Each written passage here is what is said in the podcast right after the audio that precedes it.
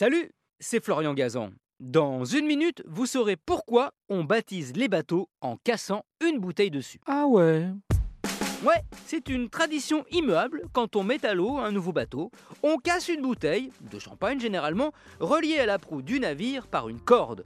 À éviter évidemment sur un bateau gonflable sous peine de vous prendre la dite bouteille en pleine figure. Et là, c'est un hôpital que vous risquez d'inaugurer. Cette pratique, assez étrange, remonte en fait à la Grèce antique. Sauf que là, le liquide qu'on répandait sur la coque était beaucoup moins sympa que du champagne, puisqu'il s'agissait de sang. Ah ouais?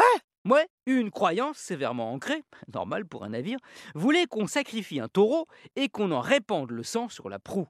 Une offrande à Poséidon, le dieu des mers, pour lui demander gentiment de ne pas déclencher sa colère sur le passage du bateau, autrement dit les tempêtes, les rats de marée, donc de lui épargner un naufrage.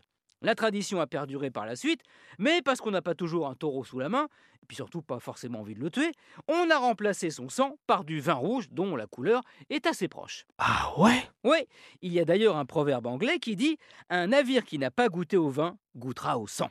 Un proverbe que ne devaient pas connaître hein, les patrons de la compagnie White Star Line, puisqu'ils refusaient de baptiser ainsi leur bateau. Ce qui n'a pas porté chance au plus célèbre d'entre eux, le Titanic. Aujourd'hui, comme un baptême hein, d'un enfant ou d'un navire, ça n'arrive pas tous les jours, on a glissé doucement, mais sûrement, du vin rouge au champagne. Mais attention, car il y a un mais avec les bouteilles. Si elles ne se brisent pas en heurtant la coque, ça peut arriver, là, c'est la catastrophe. Ça porte la poisse au bateau. C'est pour ça que de nos jours, pour éviter ce genre de déconvenu, on triche légèrement en sciant les bouteilles avant de les balancer. Si le champagne ne coule pas, c'est le bateau qui le fera. Merci d'avoir écouté cet épisode de Ah ouais Champagne Retrouvez tous les épisodes sur l'application RTL et sur toutes les plateformes partenaires. N'hésitez pas à nous mettre plein d'étoiles et à vous abonner. A très vite